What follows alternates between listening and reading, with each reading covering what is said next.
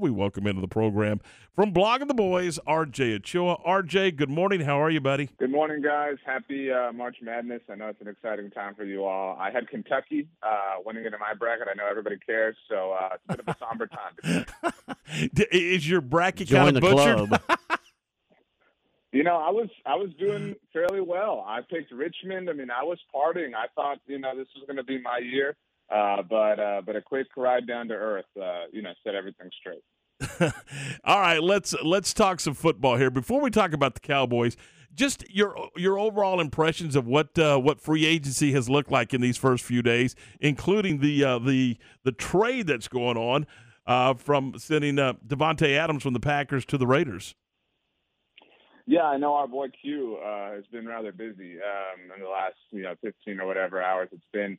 I mean, it's it's fun. It's it's awesome. I know people, you know, like to say that you know the NFL is becoming more like the NBA in this sense. I mean, we we've seen trades like this, and some of these things were predictable. But I think that what's been so interesting is that they they still haven't been shocking. Like like Russell Wilson getting traded was something that kind of everybody saw coming from a mile away, uh, but it was still really exciting and really exhilarating. And so I think the most interesting thing to me has been to see how how so many teams understand that that now is the time that the iron can't that you don't have to wait till the iron is hot. You can make the iron hot all on your own.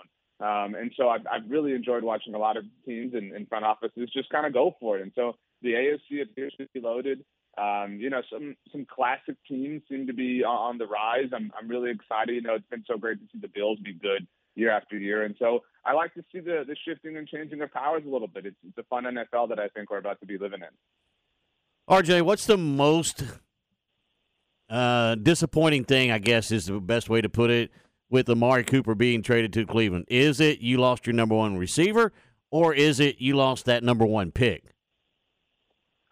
I think it's it's probably the former. The, the you know the, the pick is well spent at this point. I mean, regardless of, of how ridiculous the compensation is for Amari with Cleveland. I mean, you know, you, you traded for him midway through the 2020 or 2018 season. Excuse me. You won the division. You won another division with him. Um, you, you didn't win a playoff or you won one playoff game, but you know, you didn't achieve all of your goals. But but Amari, more than anything, uh, helped prove that Dak Prescott was a franchise quarterback. And for that price, you know, that, that like that price is, cannot be quantified. It's totally worth it. So um, I, I think Amari's time in Well Dallas ultimately was well spent.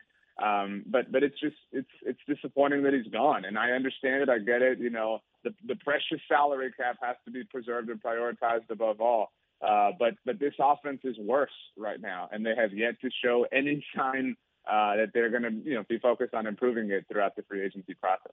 And on the defensive side, I mean, D Law restructures this contract. They're thinking they could use that money for Randy Gregory, and then they slip in some wording, and now he's out the door. How big of a blow is that to their not just the defense, but the team in general? Yeah, I think the the team in general part is maybe what's you know more important. Randy's a great player, but but losing him in a vacuum is not the you know the most like devastating thing that could happen to your team. But the way it happened, the messiness that it created, and, and you know more information you know comes out, and and you kind of understand. Ultimately, it's still something that you know. I think that's what it is. Ultimately, it's, it's hard to forgive. This this team, this front office, everything associated with the football operations and otherwise of the Cowboys has completely and totally lost the benefit of the doubt.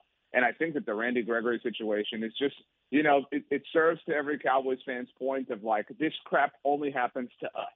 You know what I mean? Like everybody feels, you know, like the sky is falling on this team. Um, and so for that to happen was really embarrassing. And I think what's what's really been embarrassing in the fallout of that is we know, obviously, because the Cowboys agreed to terms with Randy, that they were willing to spend that money. They, they were going to do it. it. This wasn't like something they, they thought about and changed their minds on. They were actually going to spend that money. And yet here we sit, you know, almost 72 hours removed from that particular exchange, and they have yet to really spend that money. And so it's frustrating to see this this team that's normally, you know, this penny pinching sort of, you know, organization at this time of year who was already committed to spending that money turn around and do nothing with it. And so that's, you know, it, it really, the overall has, has not been a good reaction for the Cowboys. Where do they go to to get that complementary piece for, for D Law? Who, who replaces Gregory uh, in that defensive unit? Well, they brought back Dorance Armstrong, uh, who went to Kentucky, so you know, appropriate time of year for that, I guess. Uh, but and, I mean, actually went to Kansas. Excuse me. Um, but um, Za'Darius Smith, you know, pulled a Randy Gregory on the Ravens. And, and, you know that's that's a real Cowboy signing. He he played the season opener last year, had back surgery, missed every game, came back for the playoffs, and so you know, you, you could just you can almost hear Jerry and Stephen, you know, doing their local hit saying, "Oh well, we we think so highly of this football player. He's a real menace, and you know, he he took last season to get right, and you know, prior to that, he had 12 and a half and 13 and a half sacks in his first two seasons with the Packers, and so that would make some sense. But you know, you're you're banking on hitting the lottery. You know, it's it's just it's it's a really hard thing to to kind of swallow in that sense. Um, but he's he's kind of your last remaining option. Um, the, the, the edge rush market is drying up. Um, and, and you, you obviously always have Micah Parsons if, if you want to go that route, but you know, then you weaken your linebacker corps. And so, you know, time is of the essence right now. I mean, you know, if, if they don't land Za'Darius Smith, which they didn't already land him when he was reportedly going to the Baltimore Ravens, um, it, it looks pretty grim for them at that particular spot. But it also looks grim for them at left guard. It also looks grim at right tackle. Uh, it looks slightly less grim at wide receiver because you do have CeeDee Lamb and Michael Gallup, but but who knows if he's ready for the start of the season. So um, you, you've got to spend some money. That's you know that's what it comes down to. I think we all reach that point. You know whether it's when you you buy your first home or uh, you know, my wife and I had a baby a few months ago, and it's like, hey, these things, this this kid's a money sucker. Like, you know, no matter no matter how hard you want to fight it, like you got to buy all this stuff, and and so you you have to come to terms with that, and it feels like they haven't yet. What is going through Dak Prescott's mind right now when it looks like from afar that this thing's being torn down to its foundation around him? I mean, it's it's certainly got to be frustrating, um, and, and and it's setting up for him to be the fall guy along with Mike McCarthy. And, and I don't know that that bothers him. He's always been very good about that kind of stuff. But um, I mean, in a vacuum, you know, they they took away your number one wide receiver um, if you're Dak Prescott, and and so that's and and the guy who helped elevate your game more than anybody else ever has in your career. Uh, what's more is, you know, the defensive side of the ball, which is obviously, you know, something that helps you if you're Dak. It's an overall team game. That that side of the ball is weaker. I mean, it, it's nice that they're bringing back, you know, these guys, and, and good for them, you know, giving second contracts to certain players that earned it and whatnot. But uh, but I, if I were Dak, I would be feeling, you know, upset is, is a mischaracterization, but I would be really bummed. I mean, I, w- I would feel I'd be looking at what you know, the, the Raiders are treating Derek Carr better than the Cowboys are treating Dak Prescott right now, and that's that's just a depressing reality to live in. RJ, have you ever seen one division make such a big power shift the way the AFC West has done this offseason? You know, it's certainly impressive. Um, and, and the old adage is, you know, you build your team to win your division, and it seems like all of them are taking it very seriously. And, and obviously, this is the fallout of, of Patrick Mahomes um, and, and how great he's been ever since taking over a starter four years ago. And so um, it's it's awesome. I mean, it's impressive. It's it's going to be amazing to watch this division. Um, in, in all likelihood, obviously, it could disappoint, but you know, I, I haven't seen one that's that's attacked everything. You know, sometimes you see a division, and the AFC West is kind of like this. You know, that, that everywhere everyone has a pass rusher. You know, when the Broncos had Von Miller, and then they drafted Bradley Chubb, and obviously when the Chargers first drafted Joey Bosa in 2016, the Raiders at the time had Khalil Mack. The, the Chiefs were actually kind of the last ones for that party when they traded for Frank Clark. And so, I mean, Derek Carr is the worst quarterback of that division. I saw a tweet the other day. He, he might be the best worst quarterback to ever be in a division. And so, um, you know, a few years ago when Tom Brady joined the NFC South, that that division was kind of quarterback rich. Um, actually, prior to that, uh, I'm sorry, we had Drew Brees in New Orleans. You had Matt Ryan in Atlanta, who obviously had an MVP year. Cam Newton had an MVP year in Carolina. Jameis was at one point in time, again, uh, before Brady's arrival, the worst quarterback in the division. So um, it's it's going to be a lot of fun. Um, and they're all classic teams. I'm a big sucker for that, obviously. And so, um, especially after the Davante Adams trade, I mean, who, I don't know how it could get more enticing, but I'm sure it will. And You mentioned Brady there. Were you surprised at all to see him come back?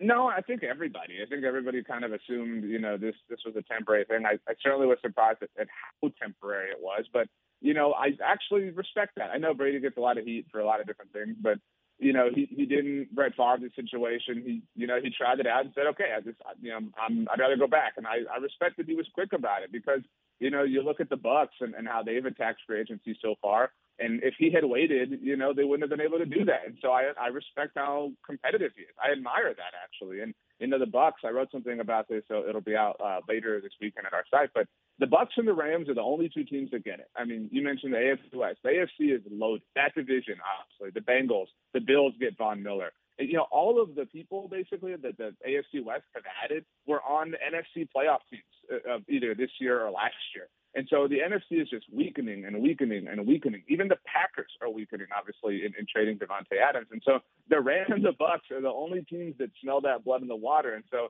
it's beyond me why the Cowboys would choose to join that party as opposed to taking advantage of it. So, would you prefer to play guard or tackle on this offensive line? Because we need offensive linemen, and, and, it's all hands on deck. Well, the tackles get paid more, so um, that's, uh, that's, that's where my decision ultimately lands. Um, but you know, I'd also, I mean, pl- playing left guard is, is a bit of a shaky proposition in Dallas, and that's why I, I still don't think everybody was totally fair to Connor Williams. I mean, Connor's career includes a lot of time missed by Tyron Smith on his left side. It includes Travis Frederick's retirement on his right side and playing with a rookie in Tyler Biadasz and a, a shaky player in his second season. I mean, if I'm playing right tackle, the only person I got to worry about next to me is future Hall of Famer Zack Martin, who is, is now at a stage where he misses some time, but still, he's the most reliable part of the offensive line. So I'd rather be there. Um, plus, again, you know, the, the money. But I mean, I, I think left guard is the bigger need for the Cowboys right now. Uh, just a lot it's because they have a somewhat viable option at right tackle in Terence Steele, but you know it's um it's not a good thing. You know I, I don't know how you can really feel like a, a true contender when you have two holes on your offensive line and you know only one real legitimate resource to fill it if you're lucky. I mean, if you're lucky, you're going to draft somebody at 24 who you can plug and play. And that is already not, you know, in any way a certainty. But you only get one of those. And that's why, you know, free agency is a time that you have to utilize to some degree, which is why a lot of Cowboys fans are frustrated this week. How do they approach the draft at this point? I mean, obviously they're not going to make any moves in free agency. So eh, who's who are the names on their board that you have to go get? Yeah, I, I don't know. There's a tackle option that, that's worth it, and plus they, they seem to feel confident enough in Terence Steele. But I mean, I you know Kenyon Green again, who went to the greatest school in the world. Um, you know, is is kind of the name every Cowboys fan is dreaming of being there at 24 because you need that guard. And again, in, in all likelihood, you know they'll start him from day one, and, and you hope that he's you know your next Zack Martin guard wise. Um, that's that's it. And I mean, so it's not everything is guaranteed in, in football or in life, obviously. Um, so you've you've got to cast as wide of a net as possible. But the Cowboys have have minimized the you know the surface area of their net so much by not only you know not being active in free agency, but by you know releasing La'el Collins, by not re-signing Connor Williams. And again, all those things in a vacuum are fine and make sense. You know, you've lost trust in La'el Collins. That's fine. You know, we're not going to cry over that individually. Connor Williams had a rough go and had all the penalties. Okay, I get that. But the totality of it all has to be considered, you know, contextually. And, and, and you cannot just completely and totally wither away as a roster. And so, you know, the reality is at this point, we're now, you know, on the third day of free agency. You know, yes, there are players out there, but, you know, there's nobody who's a difference maker that's available for you at this point in time there, there are more holes than there are, you know, chips to play for the Cowboys. So they're going to have to get lucky in a lot of ways, and, and, and that is their of their own doing. RJ, what do you got uh, on blogging the boys for us? Well, you know, nothing but optimism, uh, as, as clear and obvious, uh, you know, on our end. But um, you know, we're we're tracking obviously everything that's happening, and and every time something does happen, we we try to contextualize it, why the Cowboys made this decision, why they did or did not bring somebody in or sign somebody, et cetera. Um, and, and, we're touching it on every angle. We've got obviously our site is always operational. We've got emergency podcasts coming out. Uh, thankfully, the Cowboys always keep us in business in that sense. Our YouTube channel has got a lot of content as well. So we're just riding the wave. Uh, we're just riding the wave, uh, picking bad teams in, in the tournament, and uh, and just think, thinking everybody, you know, that it's the weekend. You know, I'm just going to get a burger today and, and kind of eat my sorrows away. There you go, RJ. As always, it is a pleasure, man. We appreciate it. Thanks so much. Thanks a lot, guys.